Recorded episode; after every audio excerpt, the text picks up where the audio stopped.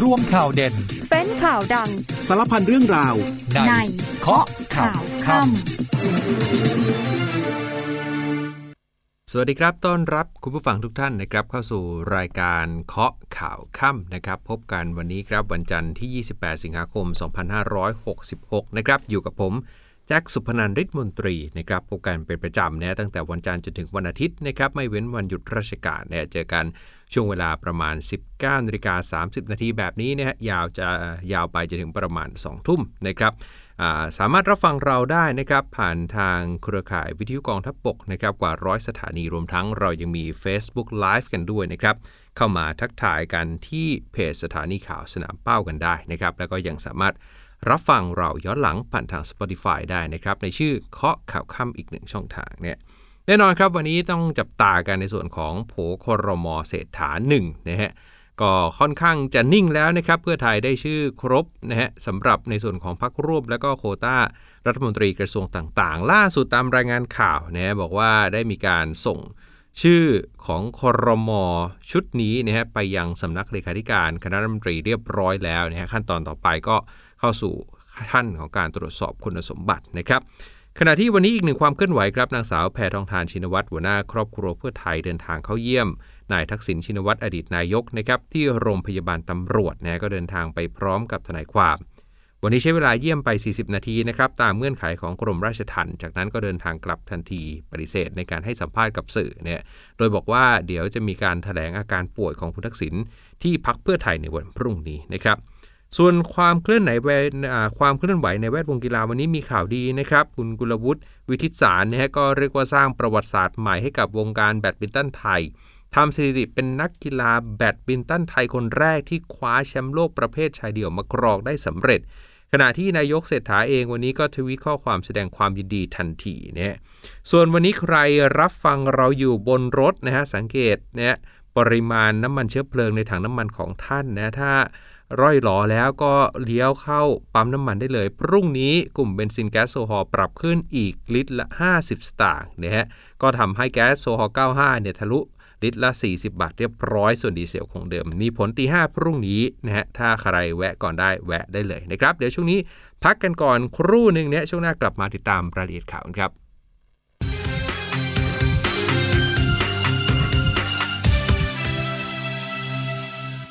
19นาฬิกา35 นาทีกลับมาเคาะข่าวกันต่อกับผมแจ็คสุพนันนะครับอะแม้ว่ารายชื่อโผคอรมอเศรษฐาหนึ่งจะนิ่งแล้ว แต่ดูเหมือนว่าสถานการณ์ทางการเมืองยังไม่ค่อยนิ่งเนี่ยฮะคลื่นใต้น้ำบางส่วนยังคงมีความเคลื่อนไหวโดยเฉพาะหลังจากกรณีเรื่องของการเข้ารักษาตัวที่โรงพยาบาลตำรวจของอดีตนายกทักษิณเนี่ยอะเดี๋ยวไล่เรียงกันเรื่องของความเคลื่อนไหว ของนายกรัฐมนตรีป้ายแดงอย่างคุณเศรษฐากันหน่อยฮะวันนี้เดินทางเข้าไปที่ทำการพักเพื่อไทยตั้งแต่เช้าเลยเนี่ยแปดโมงครึ่งก่อนขึ้นไปในส่วนของที่ทำการพักเนี่ยก็เจอกับสมาคมชาวไร่อ้อยที่มาแสดงความยินดีกับนายกคนที่ 30เนี่ยจากนั้นก็ได้ให้สัมภาษณ์กับสื่อมวลชนถึงการจัดโผครมอบอกว่าตอนนี้โผทั้งหมดนิ่งแล้วเนี่ยหลังจากเมื่อคืนที่ผ่านมามีการพูดคุยกันจนดึกทั้งในส่วนของพรรคเพื่อไทยเองก็ดี ทั้งในส่วนของพรรคร่วมรัฐบาลก็ดี ตามข่าวคุณเศรษฐาบอกว่าเมื่อช่วงเช้าเนี่ยนะฮะทางคุณนัทจารีอนันตสินเลขาธิการคณะรัฐมนตรีเนี่ยจะเข้ามารับรายชื่อทั้งหมดเพื่อนำไปเข้าสู่ขั้นตอนการตรวจสอบคุณสมบัติ แต่ว่าล่าสุด การส่งโผรายชื่อคอรมอให้กับทางเลขาคอรมอเนี่ยเพื่อตรวจสอบคุณสมบัติเดิมเนี่ยกำหนดไว้วันนี้ แววแววว่าจะต้องขยับเป็นวันพรุ่งนี้นะแต่นะเอาเป็นว่าตามที่ confirm มาล่าสุดเย็นนี้เองนะฮะเขาบอกว่ามีรายงานว่ารายชื่อของครมชุดใหม่ ได้ถูกส่งไปยังสำนักเลขาธิการคณะรัฐมนตรีเรียบร้อยแล้วนะครับมีการปรับเปลี่ยนตำแหน่งสำคัญสำคัญนะตามที่สื่อมีการรายงานไปก่อนหน้านี้ เดิมเนี่ยนะตำแหน่งว่าการกระทรวงกลาโหมเองนะเป็นของบิ๊กเล็กพลเอกณัฐพลนาคพาณิชย์นะครับอดีตเลขาสมชนะที่ทำหน้าที่มีบทบาทสำคัญในช่วงของสบคช่วงโควิดที่ผ่านมา ดูเหมือนว่าชื่อบิ๊กเล็กหรือว่าพลเอกนัทพลเนี่ยอาจจะไม่ค่อยนะฮะปลื้มเท่าไหร่ในกลุ่มของคนเสื้อแดง มีกลุ่มคนเสื้อแดงออกมาต่อต้านอย่างหนัก ประกาศให้เพื่อไทยเนี่ยเลือกนะฮะระหว่างนายพลเพียงคนเดียวกับพี่น้องคนเสื้อแดงตามข่าวว่างั้นนะฮะ ทำให้ล่าสุดมีรายงานข่าวออกมาว่าแกนนำเพื่อไทยหาหรือจะดึงโคต้าตรงนี้กลับมาที่เพื่อไทย ก็เลยวางตัวเป็นคุณสุทินคลังแสง กลับเข้ามาดำรงตำแหน่งรัฐมนตรีว่าการกระทรวงกลาโหมเพื่อลดแรงต้าน ส่วนกรณีที่คุณพิธาลิมเจริญรัตน์หัวหน้าพักเก้าไกลก็เหมือนจะฝากตั้งคำถามไปถึงรัฐบาลและรัฐมนตรีกลาโหมเนี่ยถึงเรื่องของการปฏิรูปกองทัพนะครับ เรื่องนี้คุณเศรษฐาบอกว่าเนี่ยส่วนตัวย้ำมาตลอด ไม่อยากให้ใช้คำว่าปฏิรูป ขอให้เรียกว่าเป็นการพัฒนาร่วมกัน นโยบายนี้คุณเศรษฐาบอกว่าได้พูดไปแล้วฮะแต่ก็คงต้องรอดูในในเรื่องของความเหมาะสม ก็คงต้องคุยกับผู้นำเหล่าทัพทั้งหมด ก็คงต้องมีการเจรจาพูดคุยกันในรายละเอียดต่อไป คุณเศรษฐาคาดว่าจะถแถลงนโยบายรัฐบาลต่อรัฐสภาได้เร็วกว่าช่วงกลางเดือนกันยานะก่อนหน้านี้เนี่ยอาจารย์วิษณุบอกว่าน่าจะมีการเนี่ยหลังจากโปรดเกล้าหลังจากถวายสัตว์หลังจากถแถลงนโยบายเรียบร้อย ก่อนจะเริ่มทำงานได้แบบเต็มตามขั้นตอนตามระเบียบกฎหมายเนี่ยก็ราวๆกลางเดือนกันยาแต่คุณเศรษฐาออกมาอัปเดตว่าดูเหมือนนะว่าอาจจะเร็วกว่ากลางเดือนได้ ตอนนี้พยายามเร่งเต็มที่ เพราะว่าเพื่อไทยได้เตรียมการไว้หมดแล้ว ส่วนเนี่ยจะทันการประชุมสหประชาชาติที่นิวยอร์กหรือเปล่าเนี่ยตามทำลายการประชุมสหประชาชาติเนี่ยวจะประชุมกันช่วงปลายเดือนกันยาเนี่ยก็เดี๋ยวคงต้องดูรายละเอียดขั้นตอน เพราะว่าไม่อยากให้กระทบกับความสัมพันธ์ แต่เวทีนี้ถือเป็นเวทีใหญ่ ถ้าเราได้ไปแน่นอนก็จะได้พบปะกับผู้นำนานาชาติ ก็นะจะใช้โอกาสนี้ในการเจรจาเรื่องของธุรกิจ เรื่องของการค้าระหว่างประเทศกันด้วย อย่างไรคุณเศรษฐาก็ยอมรับนะครับว่าการนในเรื่องของโผครมอที่ออกมา รายชื่อที่จะเสด็จน้ำเนี่ยแน่นอนนะมีทั้งคนที่สมหวัง แล้วก็จะมีคนที่ผิดหวังก็เป็นเรื่องธรรมดา แต่ก็พยายามเต็มที่กับทุกคนนะครับกับทุกตำแหน่ง อีกทั้งก็ยังมีตำแหน่งอื่นๆเนี่ยแม้ว่าไม่ได้เป็นรัฐมนตรี ก็ยังมีที่ปรึกษามีเลขาเนี่ยเดี๋ยวก็จะมีกรรมธิการต่างๆนะก็คงต้องมาร่วมกันนะครับทำงานจากทุกภาคส่วน พอมีคนเยอะขึ้นเราก็จะทำงานได้ดีขึ้น สำหรับการประชุมในหลายคณะแนะรวมทั้งรับฟังข้อเสนอแนะแนวทางการแก้ไข โดยเฉพาะเรื่องของการยกระดับการท่องเที่ยว อย่างเรื่องของการบินเองนะครับ ก็ได้พูดคุยกับทางผออของ AOT เนี่ยแล้วก็ประธานเจ้าหน้าที่ผู้บริหารสายการบิน 8 แห่ง หารือแก้ไขในเรื่องของการท่องเที่ยว โดยเฉพาะเนี่ยไฮซีซั่นที่จะถึงในช่วงไตรมาส4เนี่ยก็จะเป็นการกระตุ้นให้ภาคเอกชนเนี่ยเตรียมตัวก่อนล่วงหน้าตั้งแต่เนิ่นๆ เพราะว่าเดี๋ยวพอเข้าสู่ไตรมาสสุดท้ายของปีเนี่ยตั้งแต่ตุลาเป็นต้นไปก็จะมีวันชาติจีน ช่วงนั้นนักท่องเที่ยวจีนก็จะเยอะเป็นพิเศษนะจีนเนี่ยเขาหยุดยาวเที่ยวกันจริง เที่ยวกันจังเลยในช่วงวันชาติจีนเนี่ยนะฮะก็ถ้าเกิดเราเตรียมความพร้อมเนี่ยภาคธุรกิจภาคการท่องเที่ยวเราก็จะสามารถรับมือและก็รองรับนะการเดินทางของนักท่องเที่ยวจีนได้ ก็จะสร้างความประทับใจ แล้วก็ทำให้ภาคการท่องเที่ยวก็น่าจะกลับมาสดใสอีกครั้งนะครับ คุณเศรษฐายังบอกด้วยนะครับว่าการท่องเที่ยวถือว่าเป็นการกระตุ้นเศรษฐกิจในระยะสั้นได้ดีที่สุด ก่อนที่จะเดินหน้าเรื่องของนโยบาย แจกเงินดิจิทัลนะฮะหนึ่งหมื่นบาท คาดว่าจะเริ่มแจกกันได้ในช่วงไตรมาสแรกของปีหน้านะครับ วันนี้ที่ทำการพักเพื่อไทยเองจริงก็มีชาวไร่อ้อยเนี่ยเดินทางมาให้กำลังใจพักเพื่อไทยเนี่ยก็อยากให้เพื่อไทยเนี่ยได้เดินหน้าแก้ไขปัญหาให้กับเกษตรกรเนี่ยโดยเฉพาะการยกระดับ คุณภาพชีวิตของพี่น้องเกษตรกร วันนี้ทางด้านของตัวแทนพักเพื่อไทยก็จะเป็นทางด้านคุณหมอชนน่านสีแก้วหัวหน้าพักเนี่ยแล้วก็มีแกนนำบางส่วนเนี่ยออกมารับหนังสือจากสหพันธ์ชาวไร่อ้อยแห่งประเทศไทย ชมรมสถาบันชาวไร่อ้อยภาคอีสานสากลสมาคมชาวไร่อ้อยแห่งประเทศไทย สมาพันธ์ชาวไร่อ้อยแห่งประเทศไทยเนี่ยคุณหมอชนน่านบอกว่าเนี่ยคุณเศรษฐาเนี่ยได้ฝากคำขอบคุณ ฝากความห่วงใยมายังพี่น้องชาวไร่อ้อย ตอนนี้ก็ได้รับฟังปัญหาความเป็นอยู่เนี่ยในเรื่องของอาชีพของพี่น้องชาวไร่อ้อยว่ามีปัญหาอย่างไร ประสบปัญหาอะไรมาโดยตลอด ซึ่งข้อเรียกร้องต่างๆ ความเดือดร้อนต่างๆ โดยเฉพาะความเดือดร้อนของพี่น้องเกษตรกรนั้น รัฐบาลพักเพื่อไทยจะเร่งนำข้อเรียกร้องต่างๆ ไปสู่การแก้ไขการพิจารณาของรัฐบาล เชื่อว่าอะไรที่เป็นประโยชน์กับพี่น้องประชาชน จะนำไปสู่การขับเคลื่อนการผลักดันให้เห็นผลให้เร็วที่สุดเนี่ย ส่วนความเคลื่อนไหวเก้าอี้รัฐมนตรีในส่วนของตำแหน่งรัฐมนตรีช่วยมหาดไทย วันนี้ก็มีกระแสข่าวว่าคุณชาดาไทยเศษสสอุทัยรองหัวหน้าพรรคภูมิใจไทย ที่จะได้ที่นั่งนี้ไป วันนี้คุณชาดาเนี่ยปฏิเสธที่จะตอบคำถามนี้แต่ยืนยัน ว่าสสของภูมิใจไทยทุกคนเนี่ยมีคุณสมบัติมีความเหมาะสมมีความรู้ความสามารถในการเป็นรัฐมนตรี ไม่ว่าจะตำแหน่งใดก็ตาม โดยส่วนตัวของคุณชาดาเองก็บอกว่าตัวเองเนี่ยถนัดงานแทบทุกด้านอยู่แล้ว ซึ่งการทำงาน ไม่มีใครเก่งคนเดียวในรัฐบาลได้พูดง่ายๆรัฐบาลต้องทำงานเป็นทีมเวิร์กเนี่ยจริงๆเนี่ยงานจะประสบความสำเร็จไม่ได้อยู่ที่ตัวรัฐมนตรีที่ไปนั่งเก้าอี้นั้น เท่านั้นนะฮะคอรมอในภาพรวมก็มีส่วนรวมถึงเนี่ยคณะที่ปรึกษารวมถึงข้าราชการประจำเนี่ยในการขับเคลื่อนงานต่างๆ ด้วย อีกฝากฝั่งครับพลเอกประยุทธ์จันโอชานายกรัฐมนตรีรัฐมนตรีว่าการกระทรวงกลาโหมวันนี้ ปฏิบัติหน้าที่ที่ทำเนียบตามปกตินะตั้งแต่เช้าแม้ว่าไม่ได้มีภารกิจอะไรเป็นพิเศษนะ ส่วนรองนายกพลเอกประวิทย์เอง วันนี้ก็เป็นประธานการประชุม คณะกรรมการบริหารสถานการณ์ฉุกเฉินนะฮะที่มูลที่ป่ารอยต่อนะครับในช่วง 10 โมงเช้า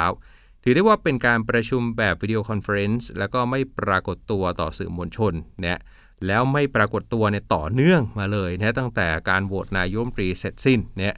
หลังจากเสร็จสิ้นในส่วนของการประชุมเองวันนี้ก็มีมตินะขยายในส่วนของสถานการณ์ฉุกเฉินต่ออีก 3 เดือน เพื่อสร้างสันติสุข ในพื้นที่จังหวัดชายแดนภาคใต้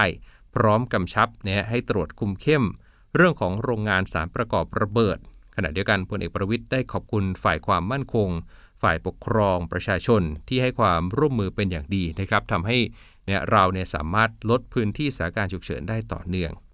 ขณะที่บรรยากาศที่ทำเนียบรัฐบาลตลอดทั้งวันวันนี้ค่อนข้างเงียบเหงาครับมีเพียงบรรดาเจ้าหน้าที่ เข้าปฏิบัติงานตามปกติเท่านั้นนะฮะก็เดี๋ยวคงรอลุ้นกันในส่วนของการประชุมคอรมอในวันพรุ่งนี้เนี่ยว่าจะครบทีมกันหรือไม่หลายคนก็คาดการว่าเอ๊ะพรุ่งนี้จะเป็นการประชุมคอรมอนัดสุดท้ายหรือเปล่า เพราะว่าหลังจากนี้ถ้าดูตามพลำลายจริงๆเนี่ยถ้าเกิดคุณสมบัติของคอรมอเรียบร้อยนะฮะนำรายชื่อขึ้นทูลเก้าและโปรดเกล้าลงมาแถลงนโยบายต่างๆ ก็อาจจะเป็น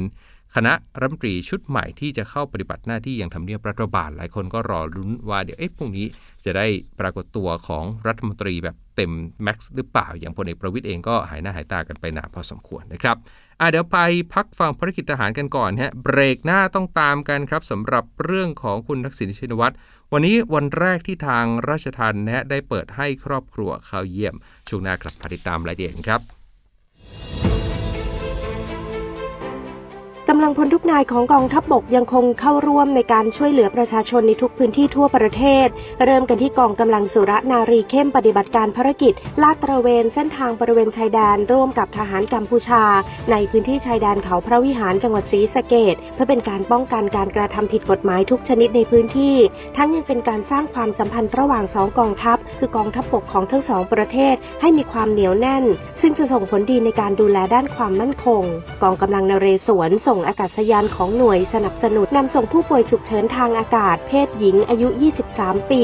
มีไข้ถ่ายปนมูกเลือด ซึ่งไปรับผู้ป่วยจากบ้านโกแปะเพื่อนำไปส่งรักษาต่อณโรงพยาบาลศรีสังวานจังหวัดแม่ฮ่องสอน ซึ่งเป็นไปตามนโยบายของกองทบกในการใช้ยุทโธปกรณ์ เพื่อการช่วยเหลือประชาชน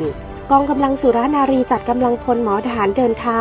ลงพื้นที่ให้บริการตรวจสุขภาพเบื้องต้น พร้อมให้คำแนะนำในการดูแลสุขภาพ และมอบยาสามัญประจำบ้านให้กับผู้สูงอายุในพื้นที่ชายแดน บ้านด่านกลางตำบลภูผาหมอกอำเภอกันทราลักษ์จังหวัดศรีสะเกดเพื่อเป็นการช่วยดูแลสุขภาพประชาชนในพื้นที่ห่างไกล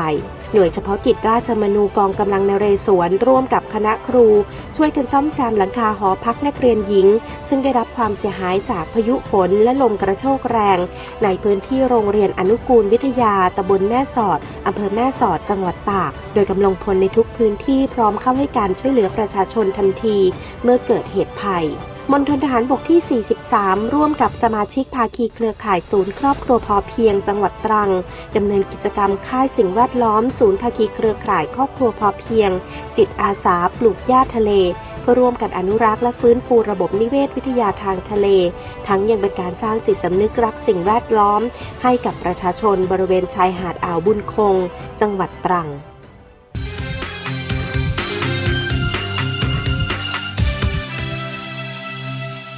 19นาฬิกา49 นาทีกลับมาเคาะข่าวกันต่อนะครับ ก่อนที่จะไปตามเรื่องของการเข้าเยี่ยมคุณทักษิณหลังเปิดให้ญาติเข้าเยี่ยมอาการวันแรก มาตามเรื่องปัญหาตำแหน่งผู้นำฝ่ายค้านกันหน่อยดูเหมือนรุ่นนี้ยังวุ่นวุ่นเนี่ยถ้าก้าวไกลพักอันดับหนึ่งไม่รับเนี่ยก็อาจจะตกไปที่พักอันดับรองลงไป แต่ถ้าไปดูเสียงฝ่ายค้านเอ๊ะ ประชาธิปัตย์ก็ดูจะยังไม่ค่อยพร้อมเท่าไหร่หรือเปล่านะฮะอะอาจจะต้องไปดูอารับพักในลำดับต่อๆไป เรื่องนี้เนี่ยอาจารย์วันนอนะครับประธานสภาเนี่ยก็ย้ำเนี่ยว่าโดยปกติตามรัฐธรรมนูญและข้อบังคับพักที่ไม่ได้ร่วมรัฐบาล และไม่ได้เป็นประธานสภาและรองประธานสภา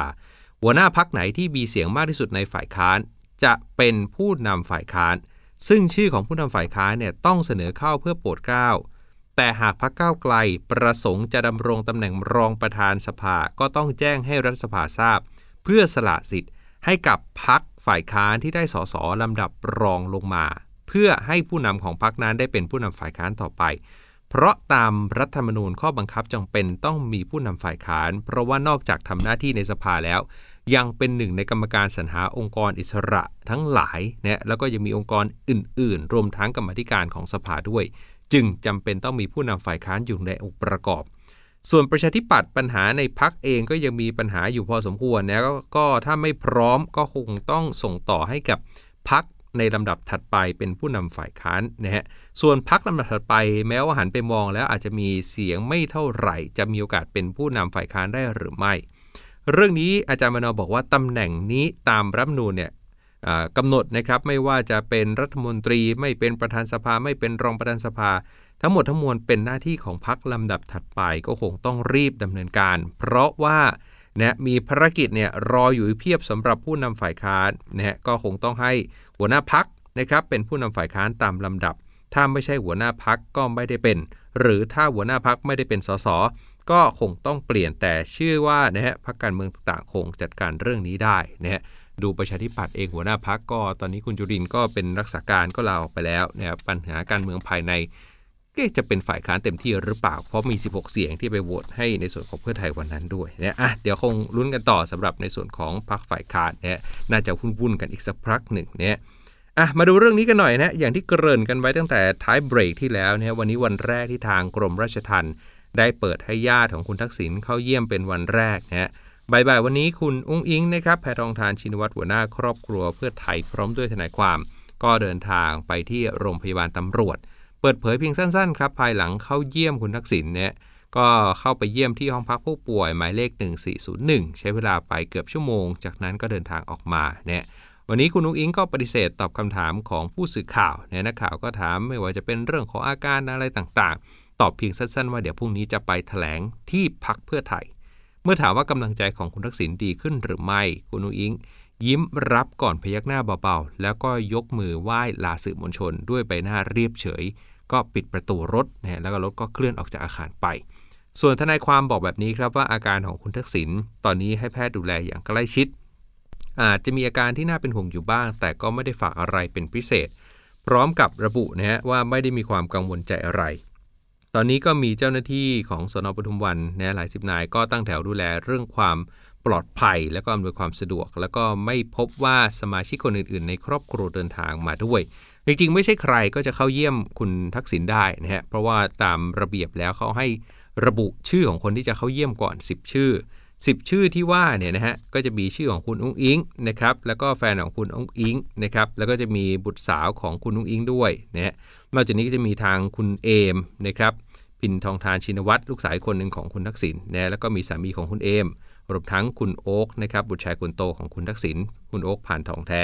แล้วก็ภรรยาของคุณโอ๊กผ่านทองแท้ แล้วก็ทนายความอีก 3 คนเพราะฉะนั้นนอกเหนือจาก 10 ชื่อนี้นะปัจจุบันเนี่ยก็เท่ากับว่ายังไม่สามารถเข้าเยี่ยมคุณทักษิณได้เนี่ยอย่างไรก็ตามบุคคลดังกล่าวที่ไล่เลียงมาข้างต้นเนี่ยนะฮะ ต้องเป็นบุคคลที่ระบุรายชื่อไว้กับทางเรือนจำซึ่งมีไม่เกิน 10 ชื่อตามที่กล่าวไป ส่วนการเข้าเยี่ยมของบุคคลทั้งหมด ไม่จำเป็นว่าต้องมาภายในวันเดียวกัน ก็สามารถทยอยเข้าเยี่ยมได้ในวันใดที่สะดวกพูดง่ายๆเนี่ยถ้าไม่ใช่ 10 ชื่อนี้ณปัจจุบันก็ยังไม่สามารถเข้าเยี่ยมคุณทักษิณได้ แต่ 10 คนก็ไม่ได้จำเป็นต้องมาพร้อมกันทั้ง 10นะเขาทยอยสลับสับเปลี่ยนกันมาได้นะครับอะอย่างไรก็ตามวันนี้นักข่าวก็ตั้งข้อสังเกตว่าเอ๊ะทำไมเจอคนหน้าคุ้นที่โรงพยาบาลตำรวจ คนหน้าคุ้นที่ว่าก็คือคุณสันทนาประยุนรัตน์นะครับ อดีตนายตำรวจสันติบาล วันนี้ก็มาที่โรงพยาบาลตำรวจด้วยนักข่าวก็ถามว่าเอ๊ะมาเยี่ยมคุณทักษิณด้วยหรือเปล่านะฮะคุณสันทนาบอกว่าเปล่าฮะมาดูอาการของคุณพ่อนะฮะคุณพ่อคุณสันทนาก็รักษาตัวอยู่ที่โรงพยาบาลตำรวจนะฮะรักษาเรื่องของปอดอักเสบจากโควิดนะครับมารักษาตั้งแต่ 28 กรกฎาคมที่ผ่านมาเนี่ย คุณสัทนาบอกว่ามาเดินเรื่องนำตัวคุณพ่อไปรักษาที่ชั้น 14 ไม่ได้เข้าไปเยี่ยมคุณทักษิณแต่อย่างใดเนี่ยเนี่ยแค่นักข่าวตั้งข้อสังเกตเนี่ยก็มาอัปเดตกันให้ฟังขณะเดียวกันวันนี้ครอบครัวรัตนพันธ์เดินทางมายังโรงพยาบาลตำรวจฮะมีการยื่นหนังสือต่อเจ้าหน้าที่กรมราชทัณฑ์คัดค้านการขออภัยโทษ ทักษิณชินวัตรเพื่อค้ำยันเสาหลักแห่งความยุติธรรม และความเสมอภาคเท่าเทียม ได้เปิดแคมเปญรณรงค์ในแพลตฟอร์มออนไลน์คัดค้านทุกรูปแบบเนี่ยไม่เว้นแม้แต่การขอพระราชทานอภัยโทษเป็นการทั่วไปตามพระกฤษฎีกาของแต่ละปี เป็นเพราะว่าเขาเหตุผลแบบนี้บอกว่าการกระทำของคุณทักษิณเนี่ยในฐานะนักโทษมีการคอร์รัปชันทำให้ประเทศชาติเสียหายอย่างยิ่งใหญ่เนี่ยแล้วก็สืบเนื่องมาอย่างยาวนานถึง 17 ปี ก็เลยออกมาคัดค้านการขออภัยโทษในชั้นต่างๆนะฮะก็มีการออกมาเคลื่อนไหวกันด้วยนะครับ ขยับไปดูข่าวใหญ่ที่สร้างความสะเทือนใจไม่น้อยนะฮะ เหตุการณ์นี้เกิดขึ้นที่สมุทรปราการเมื่อเวลาประมาณตีหนึ่งครึ่งเมื่อคืนนี้นะฮะ ทางตำรวจสพบางแก้วสมุทรปราการเนี่ยไปตรวจสอบจุดเกิดเหตุที่หมู่บ้านแห่งหนึ่งเนี่ย เป็นบ้านทาวน์เฮาส์สามชั้น ในบ้านเนี่ยตอนที่ตำรวจไปเจอชั้นล่างประตูหน้าบ้านมีผู้เสียชีวิต 2 รายเนี่ย รายแรกเป็นเด็กชายวัย 11 ขวบ อีกคนหนึ่งเนี่ยเป็นหญิงวัย 45 ปี ทั้งสองรายเป็นลูกชายและภรรยาของนายสานิต นายสานิตเนี่ยอายุ 43 เป็นผู้ก่อเหตุ ที่หน้าชั้น2ไปเจอศพเด็กชายอีกหนึ่งศพอายุ 13 ปี ทั้งหมดมีบาดแผลชะกันเนี่ยถูกอาวุธมีดเนี่ยบาดเป็นแผลบริเวณลำคอ แล้วก็ตามร่างกายเป็น 10 แผล ภายในห้องนอนอีกห้องพบร่างของนายสานิทดอกไม้ที่ว่าเนี่ยเป็นผู้ก่อเหตุ ใช้มีดอิโต้เล่มที่ก่อเหตุหวังปลิดชีพตัวเองนะฮะมีบาดแผลถูกอาวุธมีดปาดที่คอและก็ข้อมือได้รับบาดเจ็บสาหัส แต่ว่าหน่วยกู้ชีพเนี่ยได้นำตัวส่งโรงพยาบาลไว้ ส่วนสาเหตุนะฮะตอนนี้เท่าที่มีการสอบสวนคร่าวๆบอกว่าผู้ก่อเหตุมีหนี้สินจำนวนมาก แล้วถูกกรมบังคับคดีเนี่ยยึดบ้าน ทราบว่านี่ก้อนแรกได้รับการชำระสาสางไปบ้างแล้ว แต่เมื่อไม่นานภรรยาเนี่ยถูกแก๊ง call center หลอกให้โอนเงิน จนต้องไปกู้หนี้ยืมสินมาจากหลายที่อีกล้านเจ็ดนะฮะมีการแจ้งความไว้ที่สพบางแก้วตั้งแต่ 25 สิงหาที่ผ่านมา นอกจากนี้ทราบว่านี่ส่วนหนึ่งที่แบกรับ เนื่องจากว่านายสานิตผู้ก่อเหตุเนี่ยไปค้ำประกันให้กับอดีตนายจ้างที่ซื้อรถยนต์ไป แต่ว่าอดีตนายจ้างขาดส่ง แล้วก็หนีหายไปเลย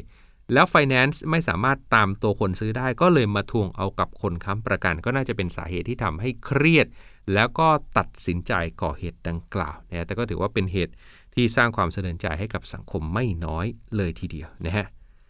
อะปรับเปลี่ยนอารมณ์กันสักเล็กน้อยนะฮะมาดูข่าวคราวที่น่ายินดีกันหน่อยสำหรับประเทศไทยนะฮะ กับแบดมินตันชิงแชมป์โลกที่โคเปนเฮเกนเดนมาร์กนะฮะวิลกุลวุฒิวิทิตสาเนี่ยมือ 3 ของโลกประเภทชายเดี่ยว ลงแข่งรอบชิงเจอกับมือ 4 ของโลกจากญี่ปุ่น โคไดนาราโอกะเนี่ยคู่ปรับเก่าที่เจอกันมาตั้งแต่สมัยยังเป็นเยาวชนเนี่ยก็สถิติเนี่ยสูสีนะฮะเจอกันมา 6 ครั้ง ผัดกันแพ้ ผัดกันชนะ แต่ว่าท้ายที่สุดสำหรับวันนี้รอบนี้ล่าสุด วิวกลวุฒิคว้าแชมป์โลกประเภทชายเดี่ยวมาครองได้สำเร็จนะสร้างประวัติศาสตร์ใหม่ให้กับวงการแบดมินตันไทยทำสถิตินักแบดมินตันไทยชายชายไทยคนแรกเนี่ยงานนี้ไม่พลาดนะคุณเศรษฐาทวีสินได้ทวีตข้อความแสดงความยินดีนะบอกว่าเมื่อปี 2013 เราเคยมีแชมป์โลกหญิงมาแล้วเนี่ยปี 2021 ก็มีแชมป์โลกที่เป็นประเภทคู่เนี่ย เด็กไทยมีศักยภาพสูงมาก ถ้าได้รับการฝึกฝนเป็นอย่างดีรอบนี้เนี่ยก็ขอแสดงความยินดีกับคุณวิวและครอบครัวด้วยสำหรับวิวกุลวุฒิเนี่ยกลายเป็นนักแบดมินตันชายไทยคนแรกที่คว้าแชมป์โลกประเภทชายเดี่ยว และเป็นคนที่ 4 ของไทยที่ก้าวไปถึงแชมป์โลก ต่อจากน้องเมรัชนกนะครับหญิงเดี่ยวเมื่อปี 2013 ตามที่คุณเศรษฐาได้ทวีตกันไปนะครับมาอัปเดต ความคืบหน้าของพลายศักสุรินกันหน่อยนะฮะวันนี้คุณวราวุฒิศิลปะอาชานะครับปรีว่าการกระทรวงทรัพยากรธรรมชาติและสิ่งแวดล้อม เดินทางไปที่ตำปางนะฮะไปทำพิธีห้องขวัญพลายศักสุรินที่ศูนย์อนุรักษ์ช้างไทยเนี่ยก็บอกว่า หลังจากที่ได้นำตัวพลายศักสุรินกลับจากศรีรังกา รักษาการบาดเจ็บตั้งแต่ 2 กรกฎาคมที่ผ่านมา ตอนนี้ก็พ้นระยะกักโรคไปเรียบร้อย ก็ย้ายมาอยู่ที่ศูนย์อนุรักษ์ช้างไทย เตรียมเข้าโปรแกรมรักษาอาการบริเวณขาข้างซ้ายที่งอไม่ได้ แล้วก็ตาข้างขวาที่เป็นต้อกระจกเนี่ยแล้วก็บอกนะครับว่าเดี๋ยววันที่ 2 กันยาเนี่ยทางคุณกัญจนาศิลปะอาชา แล้วก็คณะจากกระทรวงทรัพย์จะเดินทางไปที่ศรีลังกาไปทำ MOU เรื่องของการดูแลรักษาช้างนะครับในส่วนที่เหลือด้วย แล้วก็จะแลกเปลี่ยนองค์ความรู้ในการดูแลรักษาช้างนะฮะ ก็หลังจากนี้ก็จะมีพิธีของขวัญไพรศักสุรินนะครับ วันนี้ก็ยังมีเรื่องของการดูแลความปลอดภัยต่าง ๆ กันด้วยนะก็เอามาอัปเดตกันประมาณนี้ วันนี้หมดเวลาของเคาะข่าวค่ำแล้วนะครับ ผมแจ็คสุพนานิตมนตรีลาคุณผู้ฟังไปก่อนครับ สวัสดีครับ อโลกข่าวทั้งวันให้คุณรู้ข่าวไม่ตกประเด็น ช่วงเคาะข่าวค่ำกับพิธีกรคนข่าว พบกันทุกวันจันทร์ถึงวันอาทิตย์ไม่ควรพลาด เพราะคุณจะไม่ตกข่าวที่คิดแล้วเคาะ ทุกวันส่งตรงถึงคุณ ตั้งแต่เวลา 19นาฬิกา30 นาทีถึง 20นาฬิกาโดยประมาณ ทางสถานีวิทยุในเครือกองทัพบบก